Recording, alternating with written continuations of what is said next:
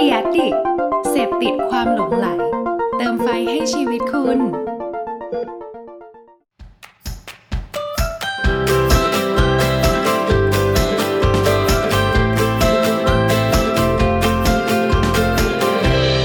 Hanky Biz Podcast สวัสดีค่ะ ยินดีต้อนรับเข้าสู่รายการ Hanky Biz Podcast นะคะ วันนี้ทุกคนก็อยู่กับมุกกุณธิดากันพิทยาค่ะ ช่วงวันหยุดสุดสัปดาห์ที่ผ่านมา มุกเองก็ได้มีโอกาสที่จะไปเที่ยวพัทยากับทางบ้านแบบกระทันหันนะคะ หลังจากที่เราเองเนี่ยก็ไม่ได้มีโอกาสไปเที่ยวไหนเลยตั้งแต่ช่วงโควิด -19 ที่ผ่านมา การไปเที่ยวพัทยาในครั้งนี้มันเลยทำให้ เราก็ได้เห็นมุมมองหลาย ๆ แบบมากขึ้น เมืองที่เคยเต็มไปด้วยผู้คน แล้วก็นักท่องเที่ยวแบบไม่ขาดสาย เมืองที่ขึ้นชื่อว่าไม่เคยหลับไหลเลยอย่างพัทยา วันนี้นะคะ บรรยากาศเมืองโดยรวมของพัทยาเนี่ยถือว่าเงียบเหงาไปมากเลย ขนาดร้านสะดวกซื้ออย่างเซเว่นอีเลเวนที่ปกติเขาก็จะอยู่รอบๆโรงแรมที่เราไปพัก ยังถูกปิดตัวลงกว่า 3-4 สาขา ในช่วงหลายเดือนที่ผ่านมานี้เหมือนกัน ส่วนตลาดหนองมนเองที่เป็นจุดซื้อของฝากอันโด่งดังนะคะเมื่อก่อนเนี่ยเราต้องเดินเบียดกันเดินแบบซื้อของแต่ละร้านทีนี้ก็ต้องเบียดทีหนึ่งนะคะ หรือว่าที่จอดรถเนี่ยสมัยก่อนก็คือแทบจะไม่มีเลยตอนนี้เนี่ย มันก็เงียบลงไปมากจริง ๆ ค่ะ แต่ถึงแม้ว่าเราจะบอกว่าบรรยากาศโดยรวมเนี่ยมันยังไม่ค่อยดีมากเท่าไหร่ ก็ใช่ว่าจะไม่มีร้านอาหารที่คนจะเต็มตลอด แบบที่เราต้องรับบัตรคิว แล้วรอกันเป็นชั่วโมงชั่วโมงเลยก็มี แล้วทุกคนคิดว่าอะไรคะที่เป็นจุดที่ทำให้ร้านที่คิวแน่นตลอด เขาแตกต่างกับร้านที่แทบจะไม่มีคนมากินเลย ซึ่งถ้าร้านของเราเนี่ยเป็นเคสแบบหลังอยู่ วันนี้เราเลยอยากจะชวนทุกคนมาตั้งคำถามกันค่ะ เพื่อให้ตอบได้ว่า เราจะเอายังไงต่อกับสถานการณ์ของธุรกิจที่อาจจะไม่กลับมาเหมือนเดิมอีก ถ้าพร้อมแล้วไปฟังกันเลยค่ะ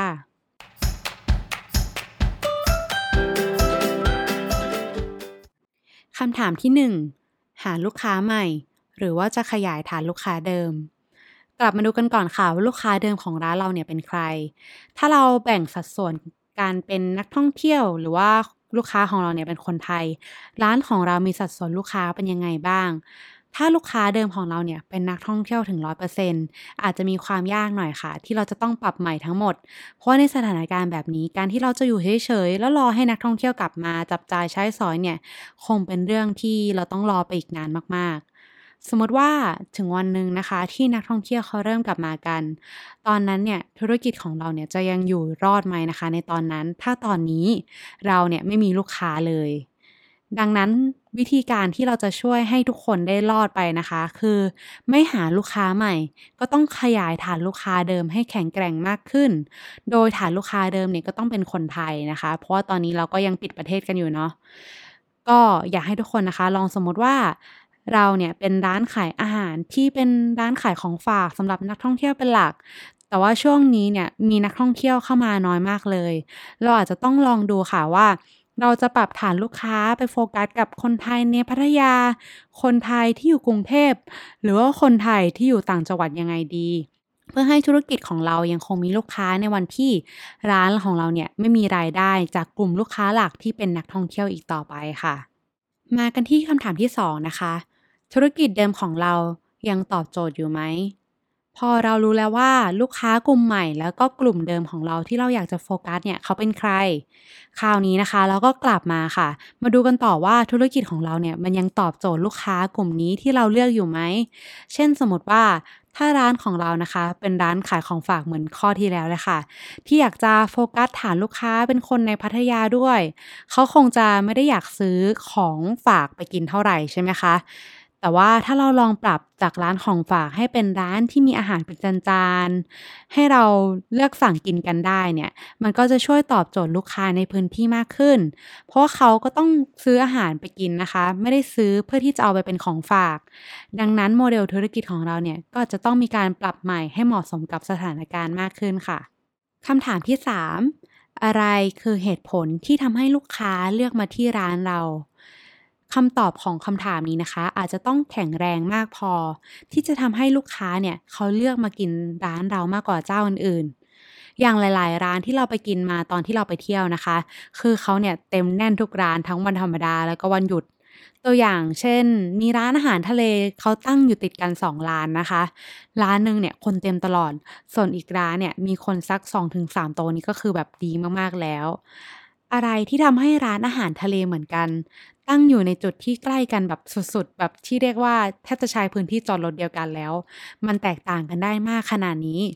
คำตอบสำหรับเคนี้นะคะ คงจะเป็นในเรื่องของตัวรสชาติ แล้วก็เรื่องของชื่อเสียงของร้านที่มีคนเนี่ยบอกต่อกันมาเรื่อยๆ รวมถึงมีการรีวิวให้เห็นอยู่บนโลกออนไลน์มันเลยทำให้คนที่เขาได้มีการจัดวางแผนทริปก่อนการมาเที่ยวเนี่ยเขาก็จะเลือกที่จะพุ่งตรงไปที่ร้านนี้ก่อนเลยนะคะแม้ว่าจะต้องรอคิวนานหน่อยก็ตาม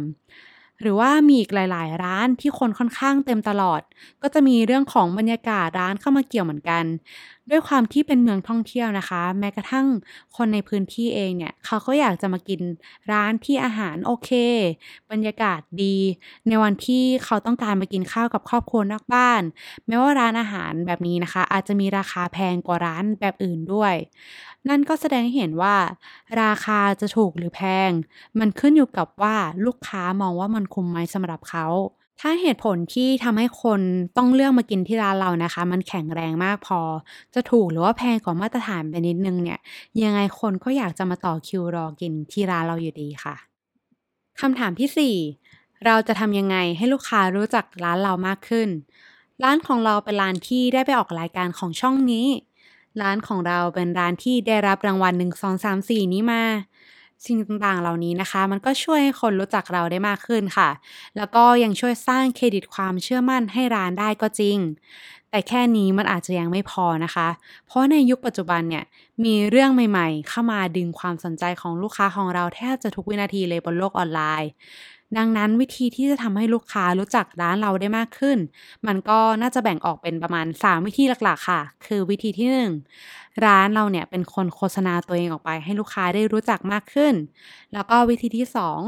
ลูกค้าเป็นคนบอกต่อร้านเราไปให้เพื่อนที่เขารู้จัก แล้วก็วิธีสุดท้ายวิธีที่ 3 การจ้าง KOL หรือว่า Influencer มารีวิวให้กับร้านเรา ซึ่งแต่ละวิธีนะคะมันก็มีทั้งข้อดีแล้วก็ข้อเสียที่แตกต่างกันออกไป อย่างวิธีแรกเนี่ยร้านอาจจะต้องใช้เวลาในการเรียนรู้ที่จะทำโฆษณาเอง หรือว่าจ้างคนที่เขาเชี่ยวชาญตรงนี้เข้ามาช่วยทำโฆษณาให้ วิธีนี้เนี่ยก็จะดีในระยะยาว ถ้าร้านเองเนี่ยมีฐานแฟนคลับของตัวเองโดยตรงนะคะ ส่วนวิธีที่2เนี่ยเป็นวิธีการบอกปากต่อปากของลูกค้า เป็นวิธีที่ดี แต่ว่าอาจจะเห็นผลได้ช้าหน่อย เพราะว่าวงจำกัดในการแชร์ของเพื่อนของลูกค้าเนี่ยมันค่อนข้างจะแคบเมื่อเทียบกับ 2 วิธีที่เราได้แชร์มาแล้วก็ในส่วนของวิธีสุดท้ายวิธีที่ 3 เป็นวิธีที่ค่อนข้างจะเห็นผลได้ค่อนข้างเร็วมากค่ะ แล้วก็ได้ผลในวงกว้างด้วย ถ้าเราเลือกอินฟลูเอนเซอร์ที่เหมาะกับร้านของเรา แต่วิธีนี้นะคะมันอาจจะต้องมีการเตรียมเงินไว้พอสมควร แล้วก็อาจจะเป็นวิธีที่ค่อนข้างจะมาเร็วไปเร็วนิดนึง ซึ่งตรงนี้เองนะคะเราก็ต้องค่อนข้างจะ concern ตรงนี้เหมือนกันว่า ถ้าสมมติว่าลูกค้าเนี่ยเขามาตามรอยรีวิว แล้วเขาชอบร้านของเรา เขาก็จะกลายเป็นลูกค้าแบบระยะยาว แต่ว่าถ้าตอนนั้นร้านของเรายังไม่พร้อม แล้วเราไปจ้างรีวิวเข้ามานะคะ ลูกค้าที่มาเนี่ยเขาอาจจะผิดหวังทำให้เขาได้ลองร้านของเราแค่ครั้งเดียวแล้วก็พอเลย ดังนั้นไม่ว่าจะเป็นวิธีไหน เราก็ต้องมานั่งดูก่อนนะคะว่าจุดประสงค์ของเราที่อยากให้คนรู้จักเนี่ยมันคืออะไรค่ะ คำถามสุดท้ายคำถามที่ 5 เราจะรักษาฐานลูกค้าของเราไว้ได้ยังไง เป็นคำถามที่หลายๆร้านนะคะ มักจะตกมาตายกันในคำถามนี้ การได้ลูกค้ามาเนี่ยว่ายากแล้ว แต่ว่าการที่จะรักษาฐานลูกค้าให้ได้เนี่ยมันก็ยากมากเช่นกันค่ะ แต่ถ้าจะให้เปรียบเทียบเรื่องของต้นทุนในการรักษาฐานลูกค้านะคะ กับการที่เป็นต้นทุนในการหาลูกค้าใหม่ๆเนี่ยการรักษาลูกค้าเดิมไว้เนี่ยถือว่ามีต้นทุนที่น้อยกว่ามาก ดังนั้นนี่จึงเป็นเหตุผลที่เราควรจะเอาใจใส่กลุ่มลูกค้าเดิมของร้านเราด้วยค่ะ เราอาจจะต้องกลับมาดูว่า อะไรที่จะทำให้เขาอยู่กับเราไปได้นานๆ เราควรมีบัตรสมาชิกส่วนลดพิเศษให้กับเขาไหม เราควรมีบัตรสะสมแต้มแลกอะไรเป็นพิเศษได้บ้างหรือเปล่า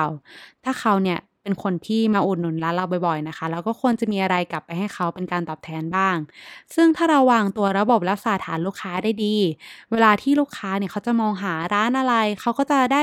นึกถึงร้านของเรานะคะ เป็นร้านแรก ๆ ว่าเขาเนี่ยมีส่วนลดที่ร้านนี้อยู่นะทำให้เขาก็เลือกที่จะมากินที่ร้านของเราได้ง่ายขึ้นด้วยค่ะ คำถามทั้งหมด 5 ข้อนี้นะคะ ก็เป็นคำถามที่เราอยากจะชวนทุกคนมาหาคำตอบให้กับธุรกิจร่วมกันก่อนที่เราจะไปต่อหรือว่าเราจะต้องปิดกิจการไปนะคะ เพื่อให้เราได้มองเห็นภาพใหญ่ แล้วก็ทิศทางได้ชัดเจนมากขึ้น พอเราเคลียร์แต่ละคำถามจากการลองเอาไปทำดูได้แล้วเนี่ย คราวนี้เราก็มาถึงตาของเราแล้วค่ะ ที่เราจะกลับมามีลูกค้าใหม่ ๆ มากขึ้น หรือว่ามีลูกค้าเก่าที่แข็งแรงมากขึ้นกว่าเดิม ในสถานการณ์ที่ทุกคนกำลังสับสนแล้วก็พยายามหาทางออกกันในตอนนี้ หวังว่าตอนนี้นะคะก็จะเป็นประโยชน์ให้กับทุกคน แล้วก็ให้ทุกคนผ่านพ้นกับวิกฤตครั้งนี้ไปได้นะคะ ก็วันนี้ต้องขอตัวลาไปก่อนนะคะ ขอบคุณค่ะ สวัสดีค่ะ